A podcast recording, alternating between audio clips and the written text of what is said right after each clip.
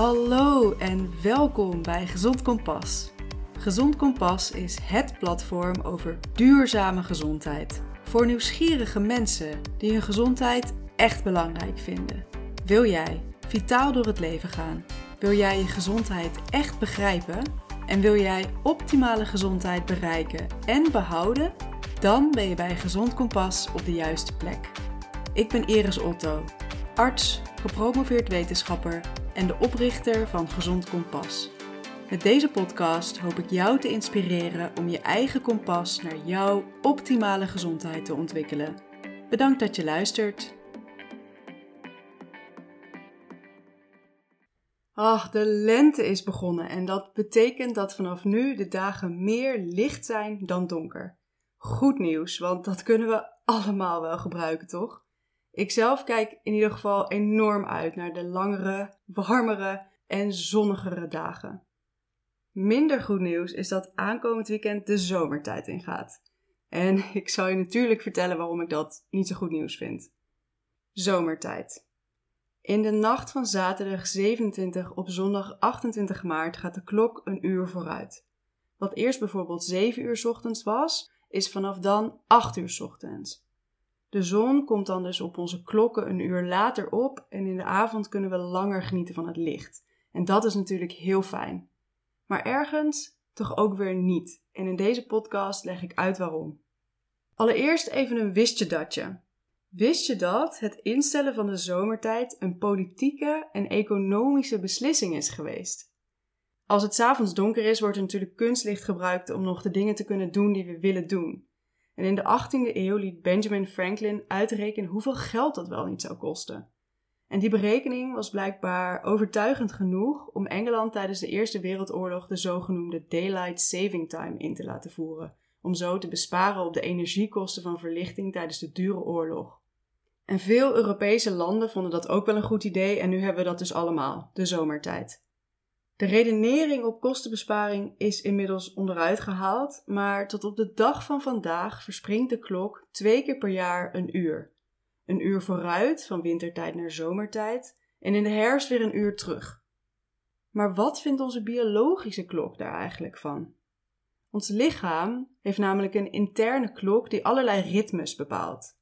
In onze hersenen zit een piepklein gebiedje dat de suprachiasmatische nucleus wordt genoemd, de SCN.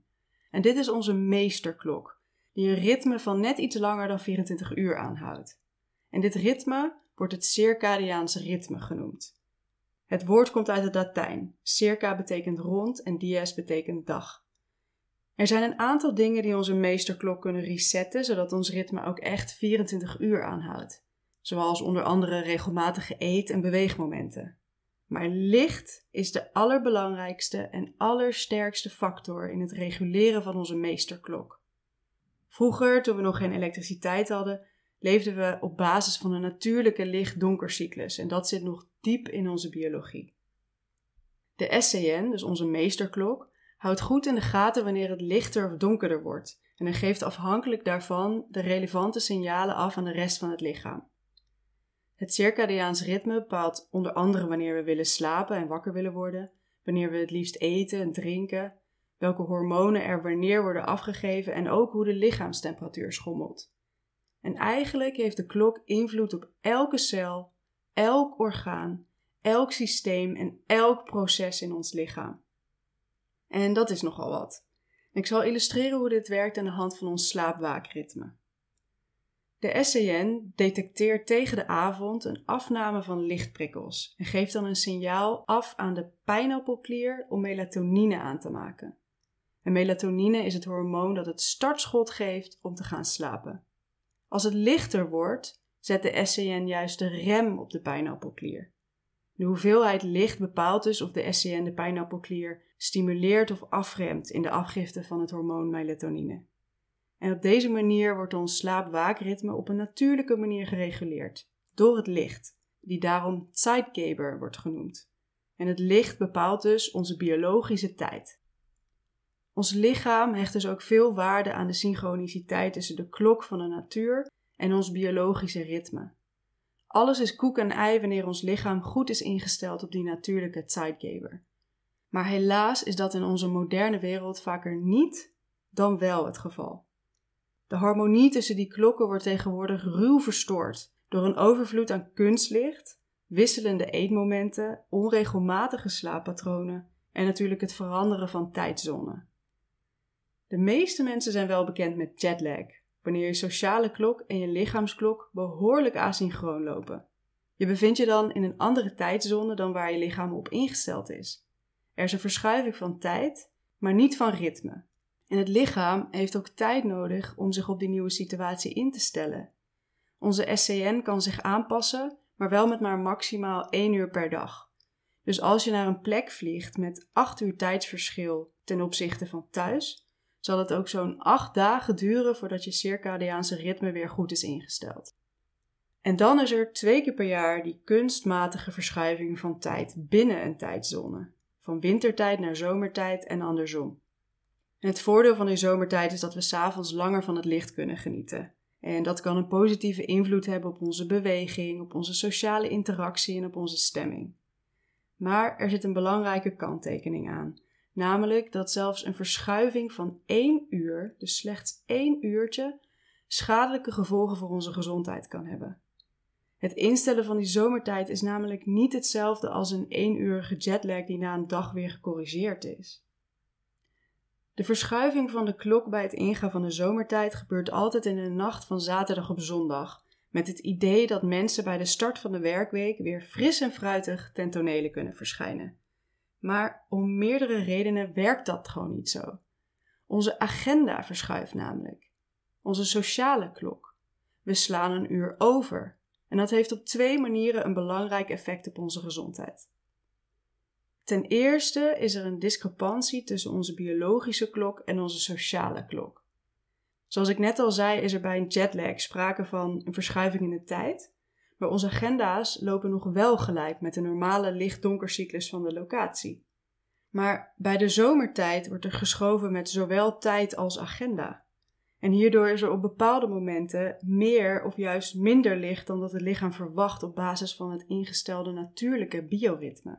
En onze sociale ritmes lopen dus niet meer synchroon met de natuurlijke ritmes. En dat brengt ons lichaam in verwarring. En ten tweede is er een verstoring van onze slaap door de verschuiving in tijd.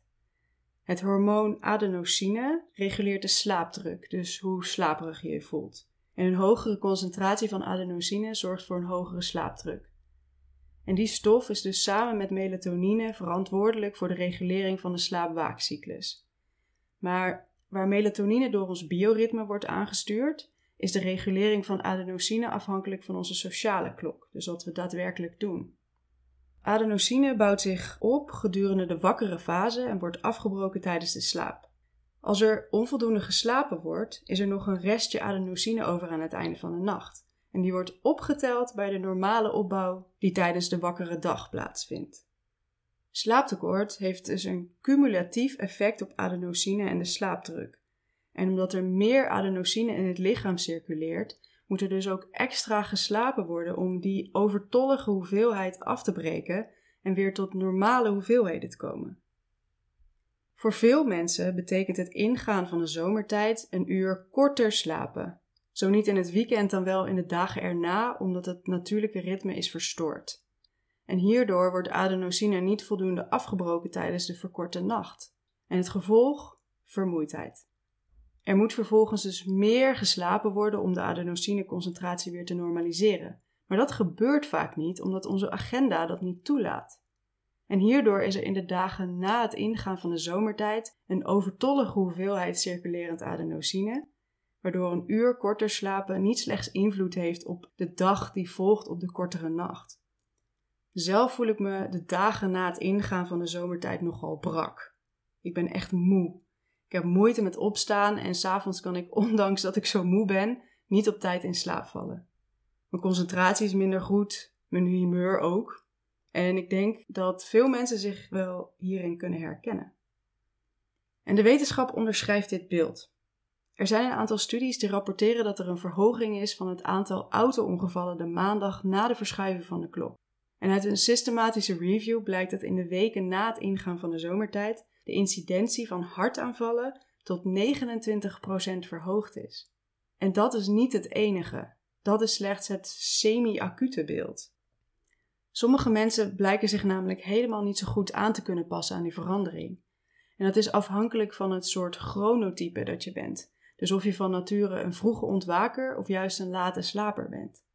En uit een groot onderzoek blijkt dat de vroege vogels onder ons zich gedeeltelijk kunnen aanpassen aan die zomertijd, maar dat het bioritme van de nachtuiltjes echt vele maanden verstoord kan blijven. En dat heeft uiteraard gevolgen voor ons welzijn, niet alleen de dagen na de verschuiving naar de zomertijd, maar op de lange termijn. Een verstoring van het bioritme heeft invloed op alle organen en systemen in ons lichaam, met name op het functioneren van de hersenen, het hart- en vaatstelsel, het metabolisme en de hormoonregulering. Iedereen die bekend is met acuut of chronisch slaaptekort weet dat het gepaard gaat met vermoeidheid, stress, stemmingswisselingen, verminderde concentratie en slechtere prestaties. En er wordt steeds meer bekend over de negatieve effecten van slaaptekort en van ritmeverstoringen op biologisch niveau. Verschillende studies hebben bijvoorbeeld aangetoond dat een verstoring van het bioritme leidt tot een verkleining van de hersengebieden die met leren en geheugen te maken hebben. En er kan ook sprake zijn van een verminderd cognitief functioneren, dus keuzes maken bijvoorbeeld, en ook van een slechter korte termijn geheugen. En op de lange termijn blijkt een ritmeverstoring in de organen en systemen te leiden tot een grotere kans op hart- en vaatziekten, op kanker, op diabetes en zelfs op auto-immuunziekten.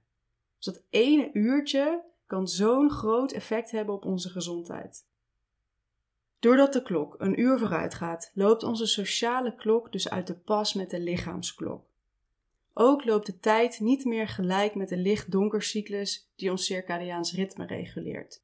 En de verschuiving in dat bioritme verstoort dagen, zo niet wekenlang, het natuurlijke slaapwaakritme. En zoals ik net heb uitgelegd, is een discrepantie tussen de sociale klok en onze lichaamsklok een belangrijke uitdaging voor ons welzijn. Het is geassocieerd met een korter leven en met mentale, cognitieve en biologische problemen. Niet zo gek dus dat er een aantal jaar eindelijk werd gelobbyd om de zomertijd af te schaffen. En hierop heeft het Europees Parlement bepaald dat de gevolgen van de zomertijd uitgebreid onderzocht moeten worden. En het onderzoek over het effect van de zomertijd op de gezondheid is gaande, maar een groep wetenschappelijke experts heeft alvast het advies gegeven om het gehele jaar door de standaardtijd aan te houden, dus de wintertijd. Deze tijd ligt het dichtst bij onze natuurlijke klok, die weer in is gesteld op de zon. Maar voorlopig hebben we nog wel te maken met de zomertijd en zullen we zelf bewust moeten omgaan met de opgelegde verschuivingen van de klok. Om de verstoring in bioritme zo minimaal mogelijk te maken, kan je jezelf je lichaam een handje helpen. In de dagen voor de ingang van de zomertijd, dus de week ervoor, vervroeg je zelf je bedtijd en je wekker geleidelijk, bijvoorbeeld met een kwartiertje of met 10 minuten. En hoe kleiner de stapjes, hoe minder belastend het is voor je bioritme.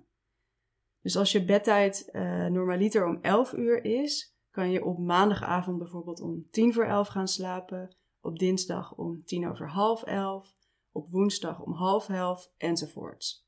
En je wekker zet je dan ook steeds 10 minuten eerder. Dus als je om 7 uur opstond, ga, zet je nu je wekker om 10 voor 7, dan de volgende dag om 10 over half 7, de dag erna om half 7, etc. En op deze manier ben je tegen de tijd dat het zondag is al een klein beetje gewend aan het nieuwe ritme en is de klap wat minder. En omdat ons circadiaans ritme wordt ingesteld door de zon, doe je er ook goed aan om je lichaam te ondersteunen in deze licht-donker cyclus. En dat kan je doen door in de avond de blootstelling aan licht en met name blauw licht te vermijden en ochtends direct voldoende daglicht toe te laten. Dus s'avonds laptop dicht, telefoon in een la en de lichten gedimd en ochtends juist direct de gordijnen open. Ik hoop dat dit wat inzicht geeft in wat voor effect de zomertijd heeft op ons lichaam en de verschuiving van ons bioritme, wat dat voor gevolgen kan hebben. En ik hoop ook dat je wat hebt aan het advies om het ingaan van de zomertijd een beetje voor te bereiden. Dus heel veel succes daarmee. Je luisterde naar de podcast van Gezond Kompas. Ik hoop natuurlijk dat je deze aflevering waardevol vond. En ik waardeer het ontzettend als je de podcast met anderen deelt en een beoordeling en een recensie achterlaat. Dit helpt namelijk om de podcast te laten groeien en zo meer mensen te kunnen ondersteunen in duurzame gezondheid. Dus alvast bedankt voor je moeite. Abonneer je op dit podcastkanaal om op de hoogte te blijven van nieuwe afleveringen en volg Gezond Kompas op Instagram. Voor alle artikelen, downloads en andere handvatten voor een duurzame gezondheid, ga naar gezondkompas.com. Nogmaals bedankt voor het luisteren en graag tot de volgende keer.